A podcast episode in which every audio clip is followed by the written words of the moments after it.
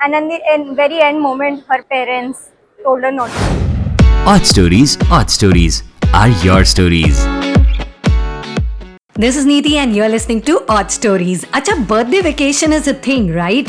We all want to take our friends out of the city to celebrate our birthdays. But यहाँ पे ना story me, kuch गड़बड़ ho gaya. It's story time.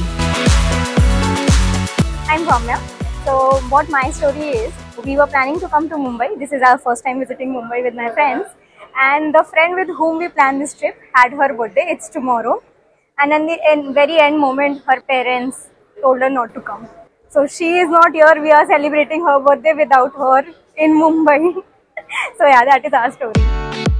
Oops, birthday girl herself couldn't make it to her own birthday vacation. That was funny. If you have a story to share, please DM Audstory, that is our Instagram handle.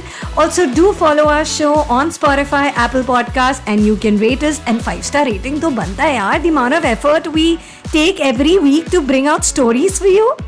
I'll see you next Wednesday and Friday. Bye.